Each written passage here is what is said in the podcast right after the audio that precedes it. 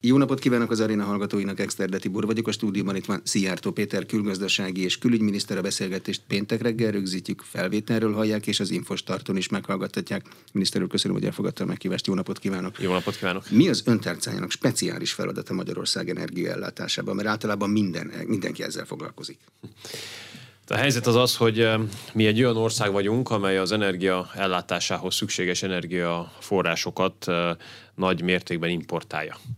Ugye saját kőolaj vagy földgáz forrással viszonylag limitáltan rendelkezünk, bár a földgáz tekintetében most már a magyarországi felhasználásnak egy olyan 15%-át a magyarországi földgáz lelőhelyekből lehet fedezni, de ez azt jelenti, hogy 85%-ban importra szorulunk.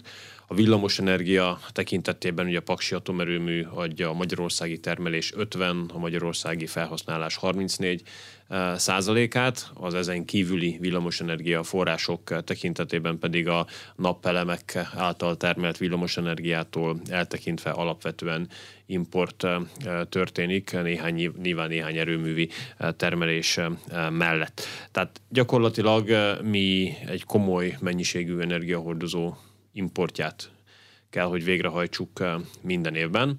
Például az orosz eh, országgal, Gazprommal megkötött eh, hosszú távú földgáz szerződés letárgyalása, véglegesítése, végrehajtásának folyamatos monitorozása a mi feladatunk, mint ahogyan a plusz mennyiségekről történő megállapodás megkötése is a mi feladatunk volt, mint ahogyan a Magyarországra érkező különböző útvonalak biztonságával kapcsolatos kérdések koordinálása is hozzánk tartozik. Tehát alapvetően az energiaimporttal kapcsolatos feladatok tartoznak hozzá. De ezt nem üzleti cégek végzik egymás között, mondjuk MOL Gazprom? Hát nyilván van olyan is, de alapvetően ezek politikai megállapodásokat igénylő kérdések, amely politikai megállapodásokat vállalatközi technikai egyeztetések követnek. Tehát Ja, akár a magyarul hosszú távú gázvásárlási megállapodásról, akár a plusz mennyiségekről, akár a halasztott fizetésről is először politikai megállapodásokat kellett kötni,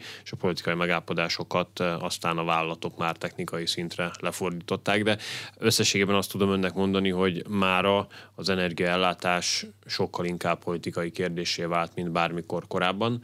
Ugye a szankciók miatt Európában, sőt mondhatom azt is, hogy globálisan egy általános energiaellátási válság alakult ki, és eh, itt ez már bőven túlmutat a szakmai kérdéseken. Tehát egy-egy szankciós csomagnak a megtárgyalása, hogy az milyen módon érinti az energiát, hogy az alól ki milyen mértékű és jellegű mentességet eh, kap, az kifejezetten politikai tárgyalásokon és nem üzleti kérdéseken múlik. De önnek ki a partnere Oroszországban? Az ottani külügyminiszter, az ottani gazdasági miniszter?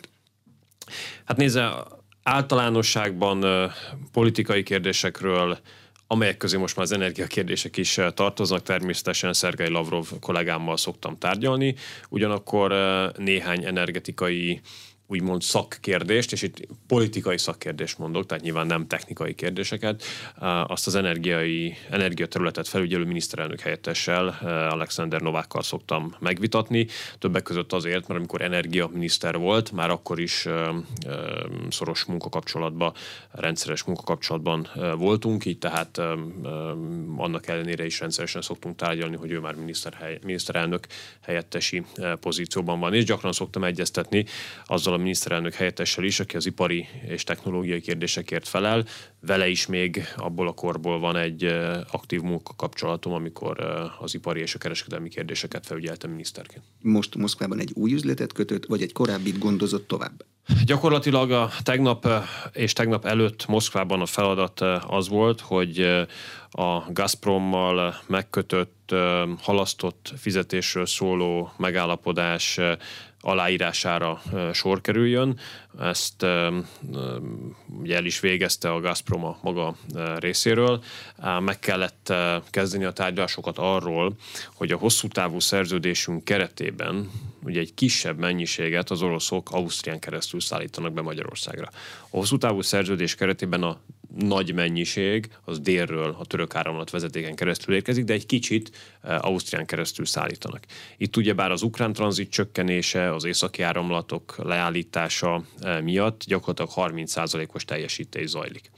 És ezért most arról kezdtük meg a tárgyalásokat, hogy rövid időn belül az Ausztrián keresztül szánt mennyiségeket, azt átirányítjuk szintén a déli szállítási útvonalra, a török áramlat gázvezetékre, ahol egy nagy mennyiségű földgáz érkezik naponta Oroszországból, hiszen a plusz mennyiségek is ott jönnek. Ráadásul ez egy biztonságosan működő vezeték.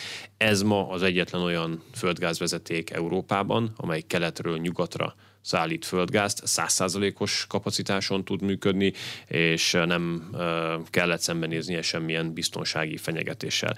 Nem emlékeznek rá szerintem már sokan, vagy lehet, hogy már senki, hiszen ennél nyilván fontosabb dolgok voltak az elmúlt években, de én emlékszem rá két-három, négy évvel ezelőtt, amikor ennek az új földgázszállítási útvonalnak a tervezése és kivitelezése zajlott, minket nagyon keményen támadtak a nyugati szövetségeseink, barátaink. Még szankciós fenyegetések is elhangzottak, rendszeresen nyomás alatt tartottak minket, és rendszeresen próbálták elérni, tettek olyan kísérleteket, hogy elérjék, hogy ezt a gázvezetéket ne építsük meg, mondván, hogy ez nem szolidáris Ukrajnával, mert hogy kikerüli Ukrajnát. Ugye én mindig hivatkoztam arra, hogy egyrészt a, az északi áramlat kettő is kikerüli Ukrajnát, és azt mégis építik. Másrészt pedig mindenkinek elmondtam már akkor is, amit azóta is mindig mindenkinek mondok, hogy nekünk az energiaellátás az egy nemzetbiztonsági kérdés, és annak nincsen se orosz, se ukrán, se semmilyen aspektusa, csak magyar aspektusa van. Nekünk, mint Magyarország kormányának az a kötelességünk, hogy biztosítsuk Magyarország földgázellátását. Ez nem politikai, meg nem is ideológiai, hanem egy fizikai kérdés. Földgázt csövön lehet szállítani onnan, ahol lelőhely van. Ezért aztán, hogyha az elmúlt időszakban engedtünk volna a nyomásnak, és ezt a török áramlat vezetéket nem építettük volna meg, akkor most eh, Magyarország nagyon nagy bajban lenne, nem lenne mindenkinek eh, meleg víz, nem lenne mindenkinek fűtés, nem tudna mindenki főzni, és a gyárak egy jelentős része sem tudna működni. Ez egy gázmennyiség átirányítása bele a török áramlatba, vagy plusz gázmennyiség a török áramlaton keresztül? Most a következőképpen néz ki tehát a dolog. A hosszú távú 15 éves földgáz vásárlási megállapodásunk eh, keretében évben 4,5 milliárd köbméternyi gázt kapunk, vásárolunk a Gazpromtól évente. Ebből 3,5 milliárd köbméternyi gáz a déli, tehát a török áramlaton érkezik, 1 milliárd köbméternek kell érkeznie Ausztrián keresztül. Ugye itt az elmúlt hónapok szállítási nehézségei miatt néhány hónapja csak 30% érkezik Ausztrián keresztül, de mivel a nagy mennyiség ugye délről jön, ezért a hosszú távú szerződésben rögzített összegek naponta 88-90% között megérkeznek Magyarországra. Ugye ezen felül megállapodtunk plusz mennyiségek szállításáról, amikor én júliusban elmentem Moszkvába erről tárgyalni, akkor is kaptam hideget, meleget,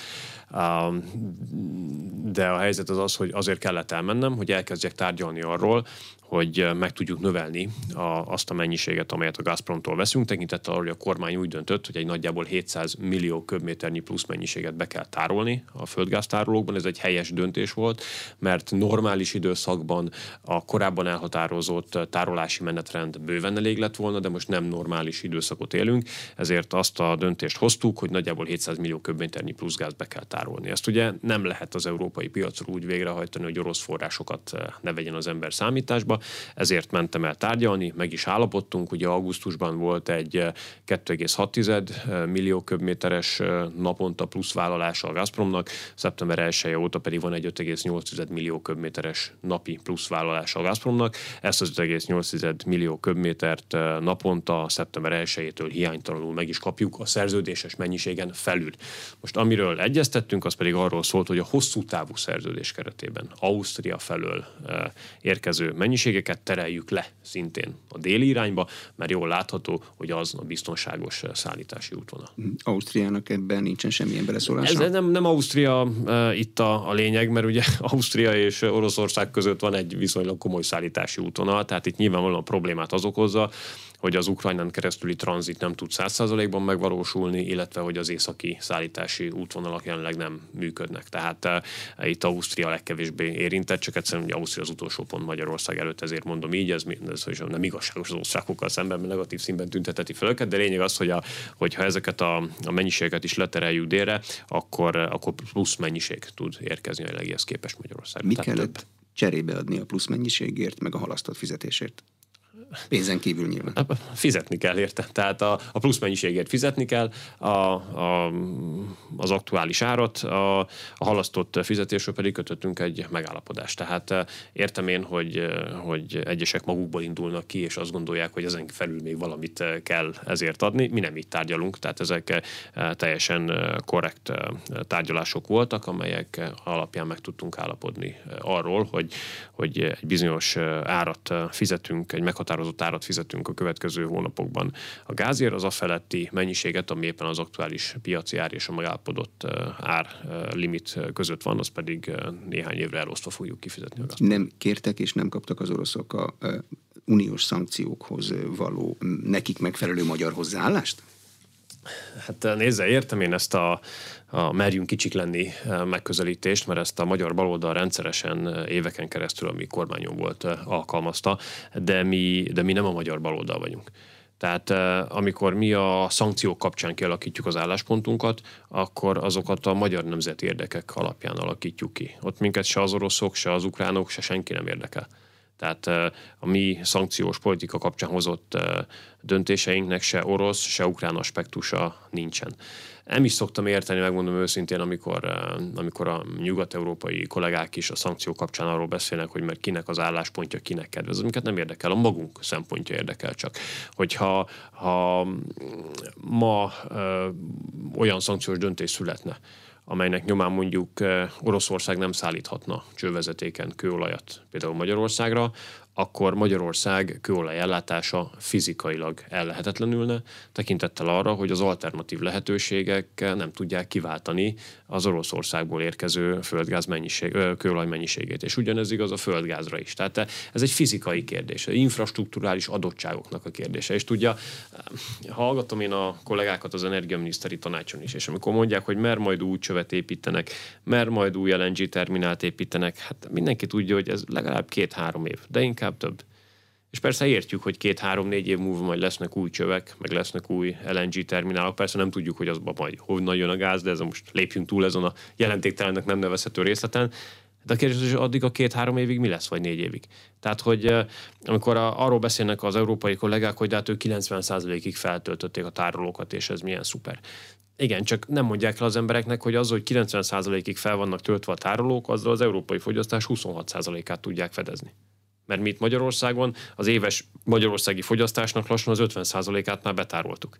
De európai átlagban még mindig 26-27% körül van csak a betárolás. Tehát uh, én azt nem értem egészen egyszerűen, hogy, hogy akik legalább az energiapolitikával foglalkoznak európai kormányokban, ők hogy nem tudnak egy, egy kis józanészt vinni ebbe az egészbe, és uh, hogy nem látják be, hogy ez egy olyan kérdés, ahol a probléma lába le fog érni a földre mert egy darabig, amíg az emberek nem szembesülnek a közvetlen ellátásbiztonsági következményekkel, lehet kommunikációs luftballonokat eregetni. De amikor majd arról lesz szó, hogy be tudja kapcsolni a radiátort vagy a konvektort, a család az adott háztartásban, hogy megnyitja azt a csapot, amin a piros pont van, de nem jön belőle a meleg víz, akkor, akkor nem lehet kommunikációs meg politikai eszközökkel elmagyarázni, hogy igazából az a víz meleg, csak te nem érzed, hidegnek gondolod. Tehát tényleg a, a józan észnek a, a nyomai is kezdenek kiveszni az európai politikai diskurzusból, és ezt, ezt nem jó megélni. De az is egy kommunikációs lufi meg a józanész elvesztése, amikor a cseh kollégája azt mondja, hogy az botrányos, hogy ön uniós szankciókkal sújtott emberekkel tárgyal.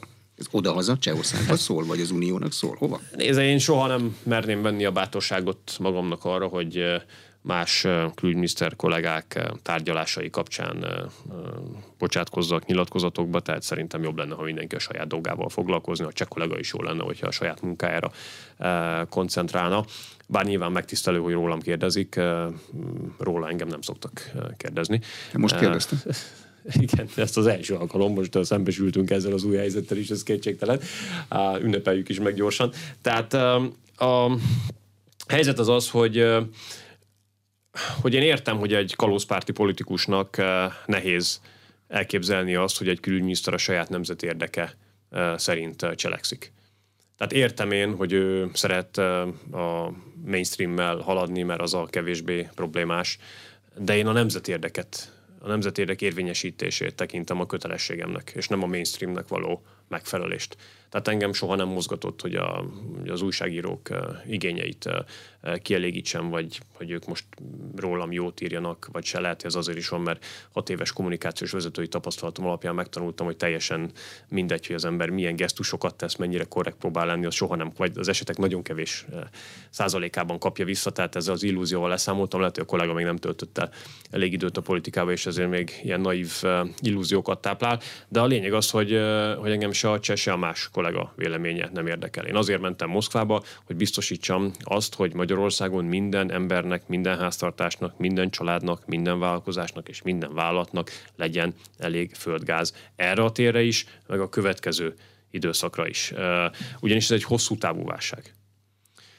Prágában pont szerdán, ha jól emlékszem, az energiaminiszteri tanácsülésen a Nemzetközi Energiaügynökség vezetője volt a vendég és ő elmondta, hogy számoljunk le azzal az illúzióval, hogy ez egy rövid távú válság. Ez egy hosszú távú válság. És azért hosszú távú válság, mert ugye jelenleg 90%-os töltöttség van az európai földgáztárolóknak, de ez a 90% az úgy épült fel, hogy néhány hónappal ezelőttig még az orosz gáz is érkezett. Az kiesett. És az most a következő tárolási időszakban az ki fog esni? Tehát a nyár, vagy a tél végére nagyjából olyan 20%-ra fog lemenni a tárolói töltöttség Európában, ami normális, hiszen ugye azért tárolunk most, hogy télen azt felhasználjuk, aztán majd jön a tavasz, nyár, betárolás, és akkor télen meg. Tehát ez egy normális ciklikusság. Na de amikor lemegy 20%-ra, onnan, hogy fölépítsük 90%-ra újra az európai tároló töltöttséget, ahhoz eddig a háború előttig az orosz gáz nagyjából 40%-os hozzájárulást adott. Na most ez ha úgy mennek a dolgok, hogy most ez az európai országok döntő többségében nem áll majd rendelkezésre. És akkor jön a kérdés, hogy honnan lehet kiváltani 40%-nyi földgázforrást. Jön ez a kérdés. És erre egyelőre persze politikailag lehet válaszolni, hogy, és lehet országneveket mondani, hogy Algéria, meg Norvégia, meg Katar, meg lehet mondani szakkifejezéseket és rövidítéseket, mint LNG, de megint előjön, hogy ez egy fizikai kérdés. Mutassa meg nekem valaki azt a szállítási kapacitást, azt az új forrást, ami kihozható annyira, mint amennyi volt az orosz földgáz. De ugye ez, ez minket kevésbé érint, mert nekünk van egy hosszú távú szerződésünk, van földgázvezetékünk, mentességünk a szankciók alól, tehát mi meg fogjuk tudni oldani. De kérdés, hogy Európa hogy fogja tudni eh, megoldani.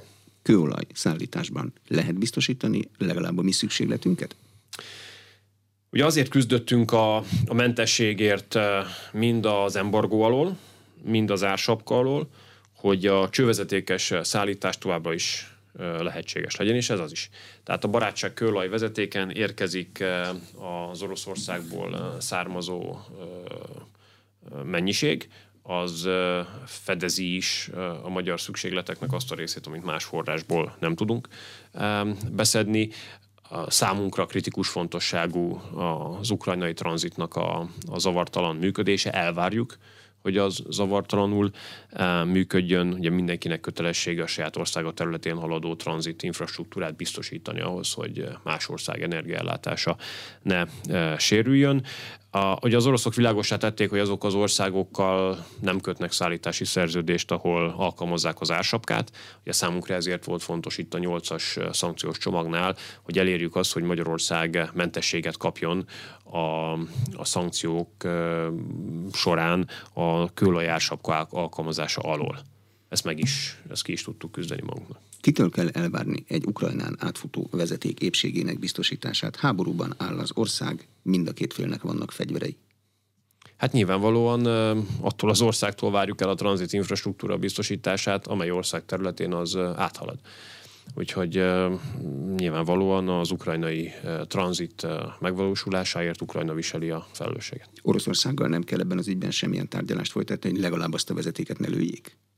Hát nézze, a, az oroszok feladata ebben az esetben az, hogy elküldjék a földgázt, ezt, bocsánat, a kőolajat, ezt minden nap eddig meg is tették, az minden nap hiánytalanul meg is érkezett Magyarországra, a háború kapcsán pedig világos az álláspontunk, tehát nem csak egy, csővezetéket nem kellene lőni, hanem be kéne fejezni a háborút úgy, ahogy van.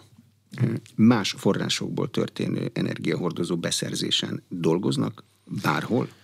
Hogy nem, tehát több ilyen, több ilyen projekt is zajlik. Ugye először is itt is a leg, legjobb az, hogyha saját magunk tudunk gondoskodni saját magunkról hiszen látszik, hogy akinek van saját energiaforrása, az függetleníteni tudja magát a nemzetközi energiapiacnak ettől a teljesen valószínűtlen és észszerűtlen ár növekedésétől. Ezért is a paksi atomerőmű építése az talán soha nem volt annyira fontos, mint most. De soha nem volt annyira gyors, mint most? Hát szeretném én is ezt hinni. Nagyon sokat dolgozunk azon, hogy, hogy gyorsítsuk a beruházást. Ugye most gyakorlatilag minden olyan engedélykérelemre megszületett az engedély, amelyet eddig eh, beadtunk. Tehát eh, ez eh, egy egészen új helyzet, hiszen korábban ugye sorjáztak a kiadatlan engedélyek, vagy legalábbis a beadott engedélykérelmek maradjunk így. Most ezek, ezekre mind megszülettek az engedélyek, a talaj kiemelés zajlik, talajkitermelés zajlik, a résfaltesztek megkezdődtek, beszéltek. Tegnap hosszan, több mint egy órán keresztül tárgyaltam a Rosszatom vezérkarával Moszkvában arról, hogy, hogy hogyan tudunk még gyorsítani, milyen jogi és egyéb tényezők szükségesek ahhoz, hogy, hogy a munka a biztonsági szempontok teljes körű figyelembe levételével, de gyorsabban tudjon haladni. Tehát én továbbra is tartom magamat ahhoz, hogy itt jövő év őszére az első betonnak le kell kerülni a földbe, és 2030-ra kell, hogy legyen két új működő atomerőművi blokkunk, mert ami a miénk, abban nem kell másra támaszkodni. Az adja a legnagyobb biztonságot. De ez a mi kezünkben van, bocsánat, az atomerőmű, a Paks 2 megépítésének minden fázisa? Hát nézze, mi vagyunk a megrendelő, tehát nyilvánvalóan a, a kivitelező komoly befolyással rendelkezik a munkálatokra, de azt mondja, hogy ha az már elkészül, tehát ha van egy atomerőművünk, ami itt van Magyarországon, állami tulajdonban van, akkor az, az adja a legnagyobb biztonságot és legnagyobb energiafüggetlenséget. Én arra gondolok, hogy senki más nem szólhat be szomszédos ország európai szabályozási minden ilyen jogi kérdést elrendeztünk, tiszta. minden jogi kérdést elrendeztünk, ráadásul, ráadásul a nyolcadik szankciós csomag tárgyalásait felhasználtuk arra, hogy minden létező részterületen a nukleáris energia számára, beleértve az új atomerőművek építését, teljes körű mentességet biztosítsunk, ezért mérgesek is voltak ránk eh, nyugat-európai barátaink, hogy ilyenre használtuk ki ezt a helyzetet, de még egyszer mondom, nemzeti érdeken kívül mást ebben az ügyben sem ismerünk, tehát a, a, az nagyon fontos, hogy a szankciós rendelkezések alól minden minden nukleáris energiával kapcsolatos építési, kivitelezési, szolgáltatási tevékenység mentesül. Ugye a héten a Siemens vezetőivel is tárgyaltam Berlinben, hiszen a Siemens Energy fontos szerepet játszik az új atomerőmű irányítás technikájában, hiszen a francia Framatommal együtt a németek szállítják az irányítás technikát.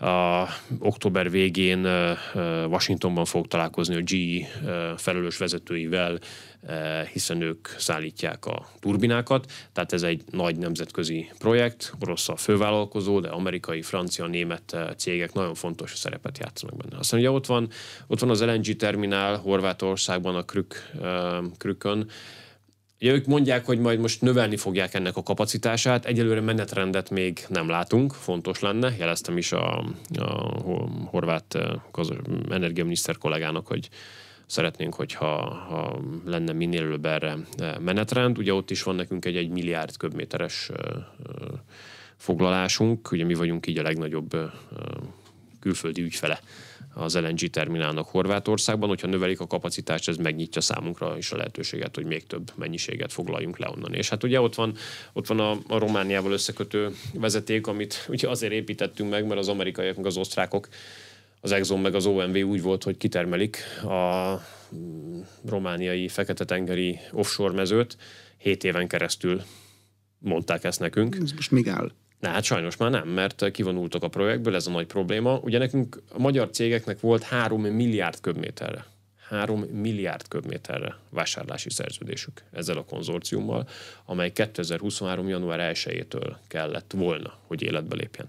Aztán az amerikaiak úgy döntöttek, hogy kilépnek ebből az egészből, és elmentek. Mondom, 7 éven keresztül. 7 éven keresztül hallgattuk azt, hogy már mindjárt meg fog kezdődni a kitermelés. Tehát amikor nekünk a, az amerikai szövetségeseink és barátaink a diversifikáció fontosságáról beszélnek, akkor kellő udvariassággal mindig felszoktam hívni a figyelmünket arra, hogy minket eddig egyedül egy amerikai ígéret hagyott cserben a diversifikáció szempontjából. Tehát ezért mindig szoktam kérni tőlük kis belátást hm. ebben a tekintetben. Ha minden flottul megy, most hogy látja, mikorra készül el a kettő paks kettes blokk? Ha minden flottul megy, akkor 2030-ra kereskedelmi forgalomba kell állítani őket. Ugye a helyzet az, hogy a hosszú távú, vagy hosszú gyártási időszakot igénylő eszközök közül is már megkezdődött a gyártása az ötös reaktor blokk egyes elemeinek. A zóna olvadékcsapda például, nagyon fontos hogy az ember belássa magát ezekbe a kérdésekbe, hogyha az atomerőmű építését felügyeli, vagy a reaktortartály építése is megkezdődött Oroszországban, ezeket nyilván hosszú idő, amíg legyártják. Lényeg az, hogy párhuzamosan kell menni az ötös és a hatos blokk építésének, a talajszilárdítási, talajkiemelési, résfal tesztelési műveleteknek, és akkor 2030-ra végezni lehet. Egyes üzemidő hosszabbítás ez napi renden van? Persze, hogy ne. Tehát az egyes erőmű négy blokkjának a, az üzemidő hosszabbítása szerintem kritikus fontosságú. Ugye ők négyen együtt 2000 megawattot tudnak, és az a magyar ellátás biztonság szempontjából fontos, hogy még néhány évre azt ki tudjuk tolni. Amikor uniós szankciós csomagról a kollégáikkal tárgyalnak, akkor ezek elvi kérdések letárgyalása, tehát hogy ne lehessen háború Európában, vagy racionális kérdések letárgyalása, hogy ne legyen hideg a csapból folyó víz, vagy a kettő mixe. Hogy kell elképzelni? Mindig előről kell kezdeni, mindig? Hát nézze, én sajnos azt tudom önnek mondani, hogy Európában ma a tagorsz, az Európai Uniós tagországok egy jelentős része ugye alapvetően a háborúról beszél, meg háborús retorikát alkalmaz. Ugye a békerül mi beszélünk gyakorlatilag az uniós tagországok közül alapvetően egyedül, legalábbis ennyire elkötelezetten és ennyire hangosan. És és ugye az most viszont már kezd egy visszatérő elem lenni, hogy amikor az első szankciós csomag bevezetésére sor került, akkor az Európai Bizottság azt ígérte, hogy ezek a szankciók majd Oroszországot olyan helyzetbe hozzák, hogy a háborút be kell, hogy fejezze, és majd olyan komoly hatásokat váltanak ki Oroszországban, amely lehetetlenné teszi a háborús tevékenység folytatását, Európa pedig nem fog nagyon károkat szenvedni. Na most ehhez képest, amit látunk az elmúlt fél évben, hogy a szankciók nyomán a háború nem hogy a vége felé közelít, hanem egyre brutálisabb és egyre jobban eszkalálódik, és az európai gazdaság pedig gyakorlatilag ha nem lábon, hanem tüdőn lőtte magát most már lassan ezzel a szankciós csomaggal, tehát az európai gazdaság szenved, az infláció az egekben van, az energiárak az egekben vannak, az alapanyagárak az egekben vannak, és, és erre ugye nem az a válasz megint Brüsszelben, hogy jó, akkor üljünk le, nézzük át, biztos jó úton indultunk el, ha kiderül, hogy nem, akkor inkább menjünk vissza, hanem most már arról beszélnek, hogy vegyünk elő egy kilencedik szankciós csomagot is. Tehát az ember ilyenkor csak néz, és azt mondja, hogy hol van a józanész de Magyarország ezeket a szankciós csomagokat megfelelő kivételekkel gáz, atom támogatni szokta. Van alternatív javaslatunk? Nem, arra, hát mi mentességet, ugye, ugye az nagyon fontos, hogy mi mentességeket kapunk, mi ezekért a mentességekért küzdünk, ugyanakkor sajnos a közvetett hatásai a szankcióknak a közös piac miatt ugye drámai hatással vannak a magyar gazdaságra is. Most ugye ma elkezdődik a nemzeti konzultáció, a, a szankciók vonatkozásában. Reméljük, hogy nagyon sokan, minél többen elmondják a, a véleményüket a szankciós intézkedésekről, és akkor a, a magyar kormány egy olyan Európában példátlan társadalmi felhatalmazással a háta mögött e, tud beleszállni a jövőben ezekbe a, a szankciókról szóló vitákba, amilyen társadalmi felhatalmazással más kormány ebben az ügyben nem rendelkezik. Elmehet ez a felhatalmazás addig, hogy azt mondják az Unióban, hogy álljanak le a szankciók, vonják ezeket vissza. Hát nézze, szerintem ezt is az asztalra kell tenni, igen. Mikor?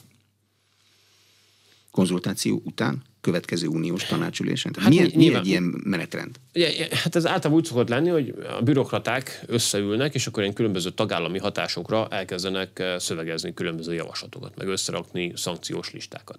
És akkor azt utána behozzák különböző szintjeire az Európai eh, Tanácsnak, eh, szakértők, nagykövetek, külügyminiszterek, miniszterelnökök, állam és kormányfők.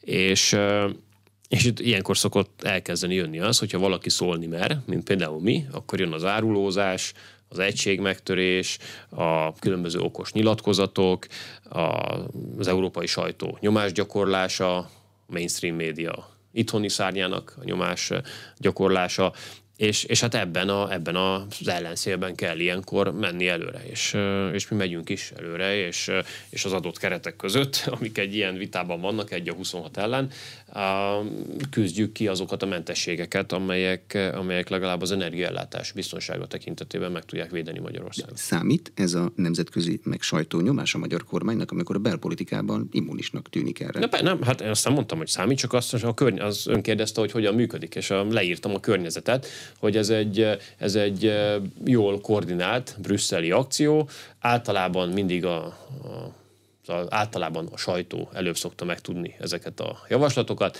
és próbálják ezáltal kész tények elé állítani az európai tagországokat. Aztán van, aki ennek ugye meghajol, mi meg nem. És ugye vannak ennek egészen, egészen penetráns megnyilvánulásai, botrányos megnyilvánulásai.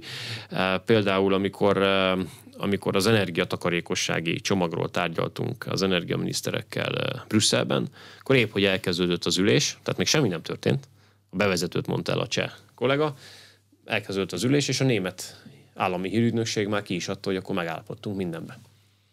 És el, el, csodálatos módon, érdekes módon a néhány tagország, akinek talán lett volna más véleménye, mondta, hogy jó, hát ha már megállapodtunk, hát akkor így van. Tehát, hogy, hogy egészen, egészen botrányos módon zajlanak azért néhány esetben ezek a dolgok, és nem mindenki mer úgy kiállni magáért, mint hogy mi kiállunk magunkért. Unión kívüli források beszerzése, nem energia, hanem finanszírozási források beszerzése hozzátartozik a tárca működéséhez?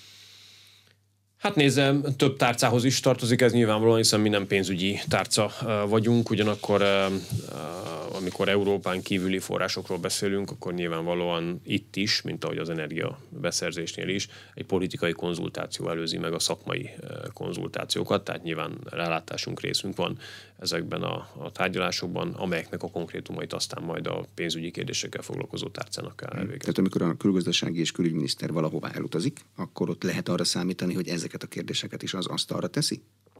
Van olyan hely, igen, nem feltétlenül mindenhol, de hogyha van olyan ország, amely ről lehet azt gondolni, hogy komoly szabad kapacitásokkal és forrásokkal rendelkezik, akkor adott esetben ilyen elképzelhető. Igen, de ezekről ugye mindig akkor szoktunk beszélni, amikor már a konkrétumok létrejönnek nyilvánvalóan. Külgazdasági stratégiát, például az energiaintenzív ágazatok Magyarországra hozását, ezt milyen időtávban tartják reálisnak? Szokták mondani, hogy a Debreceni akkumulátorgyár az egyharmad paks energiáját fogja megenni, meg iszonyú mennyiségű vizet. Debrecen az nem egy vízben gazdag környék. Hmm. Amikor beruházás ösztönzésről beszélünk, akkor ez úgy néz ki, hogy nálunk a nagyköveteknek kiadott feladat a hivatalvesztés terhe mellett, hogyha ha megtudják azt, hogy egy-egy vállalat szeretne beruházást végrehajtani, és Európát tekinti, és mondjuk azon belül Közép-Európát potenciális célpontnak, akkor azonnal jelezniük kell és akkor ha az adott cég nem jelentkezik nálunk, akkor mi természetesen azonnal megkeressük, jelezvén, hogy hallottunk a beruházási szándékról a térségben, vannak különböző ajánlataink. Ilyenkor ugye szoktunk telephelyeket javasolni, de nyilvánvalóan mindig annak megfelelően, hogy az adott elhelyezkedés az infrastruktúra, logisztika, energiaellátás, munkerővel történő ellátottság szempontjából kellő, kellően kedvező környezetet tudjon biztosítani. Tehát nyilvánvalóan egy 9-10 ezer új munkahelyet teremtő vállalatot nem viszünk olyan helyére az országnak, ahol mondjuk közel 0 a munkanélküliség. Ez nyilvánvaló. Vagy nem viszünk olyan helyre, ahol, ahol már mondjuk az oktatási rendszer adottságai miatt mondjuk nem várható nagy mennyiségben szakképzési helyeknek a létrehozása. Amikor a CATL nevű kínai vállalattal nekiálltunk tárgyalni, akkor világos volt, hogy ez a világ piacvezető vállalata az elektromos akkumulátorgyártás terén. Eddig 8 gyáruk van, 7 Kínában, egy Németországban, a Magyarországi lesz a 9. gyáruk. Ez egy akkora beruházás, hogy az elmúlt 10 évben Európában az 5 legnagyobb beruházás közé tartozik. Magyarországon ez a valaha volt legnagyobb vállalati beruházás, ugye 3000 milliárd, 3000 milliárd forintos beruházás, és Európában ekkora beruházásból elektromos akkumulátorgyár még soha nem épült. Tehát ez egy, ez egy legleg óriási rekord. E, amikor, amikor velük tárgyalni kezdtünk, akkor is számos e, szempontot figyelembe kellett venni.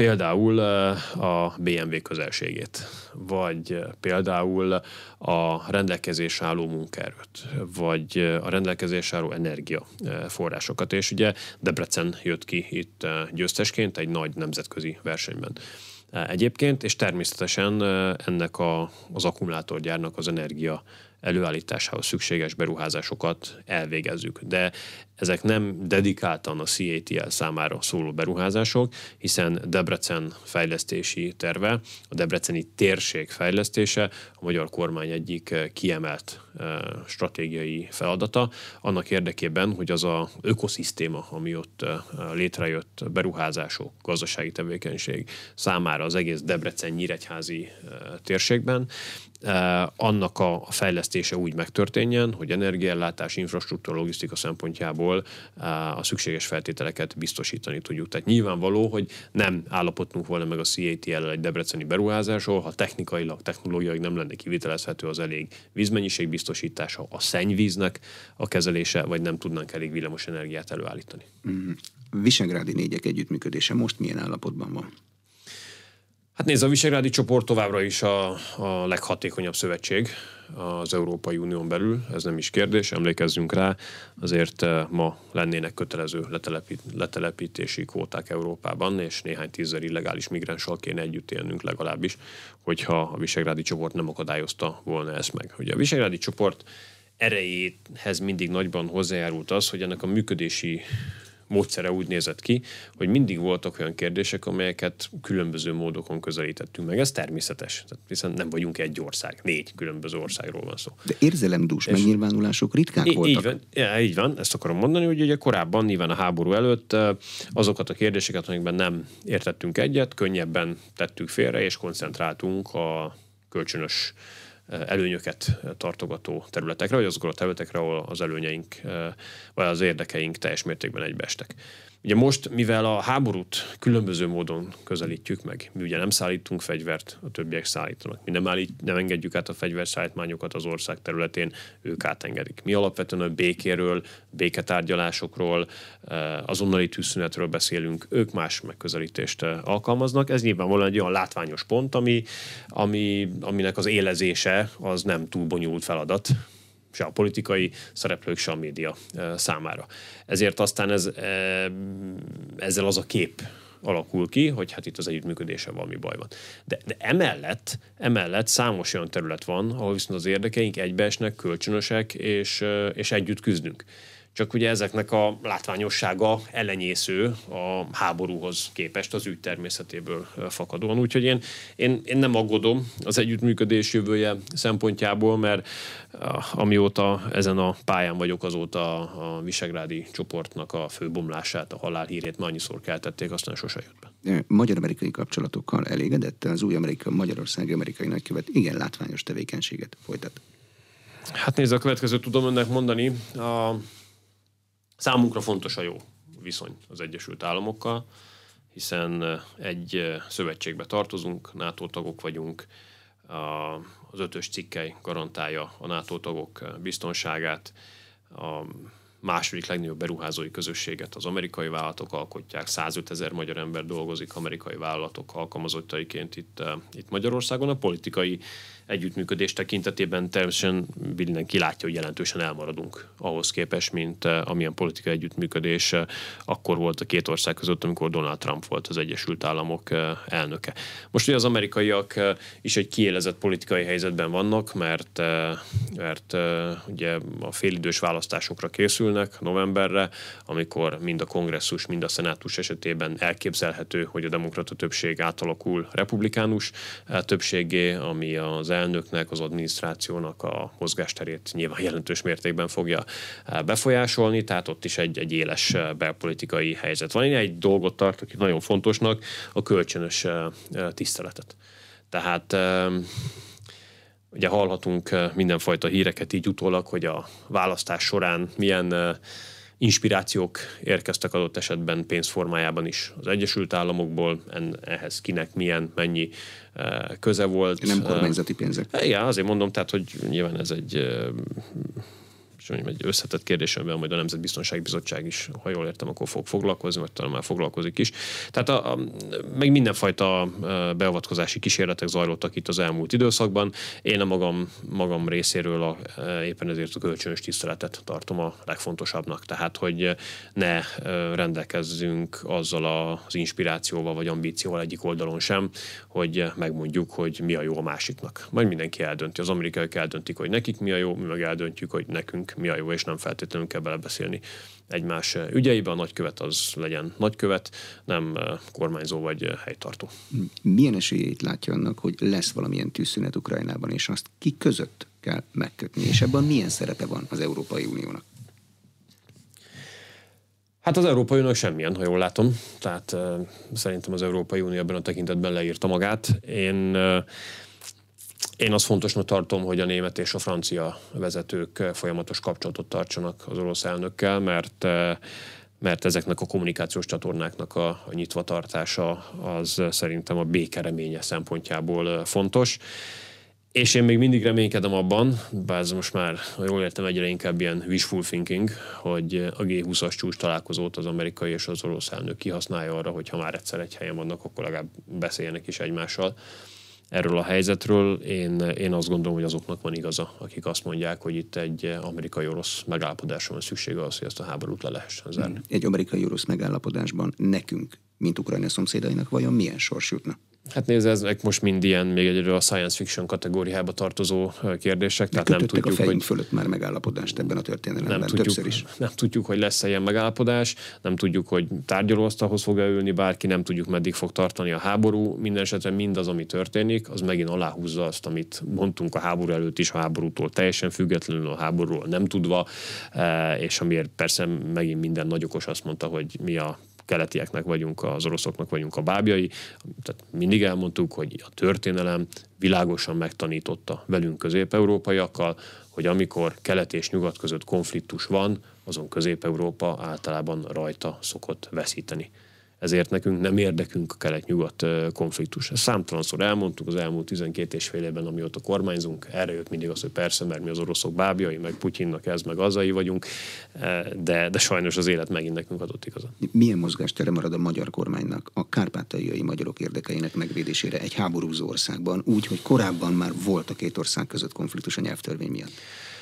Nézze, az nem is kérdés, hogy a háborút megelőzően uh, Ukrajnában nagyon uh, inkorrektül bántak a magyar nemzeti közösséggel, a kárpátaljai magyarokkal, de ezt a kérdést mi a háború kitörése óta zárójelbe tettük, és ha megfigyelik, nem is hoztuk ezt föl soha mert azt gondoljuk, hogy ennek a megvitatására majd akkor kell sort keríteni, ha ismételten béke lesz Ukrajnában, adja a jóisten, hogy minél előbb ez bekövetkezzen.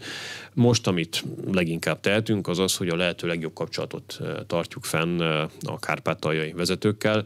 Ugye Viktor Mikita a megyei kormányzó, aki szerintem egy kiváló ember, egészen kiváló ember. Eh, Viktor Mikita nagyon sokat tett azért az elmúlt időszakban, hogy eh, magyarok és ukránok békében éljenek együtt Kárpátalján. Nagyon sokat tett azért, hogy a mesterségesen eh, gerjesztett magyar ellenes hangulatot visszafogja. Nagyon sokat tett azért, hogy a belső menekültek érkezését követően kialakult feszültségek se alakuljanak át etnikai, nemzetiségi alapú konfliktusokká, tehát, tehát az ővele való kapcsolattartás, az ő támogatása szerintem ez a legfontosabb. Ugye hallhattuk tegnap, hogy, hogy munkácson ugye a Turul szobrot eltávolították, ez nyilvánvalóan egy teljesen felesleges provokáció.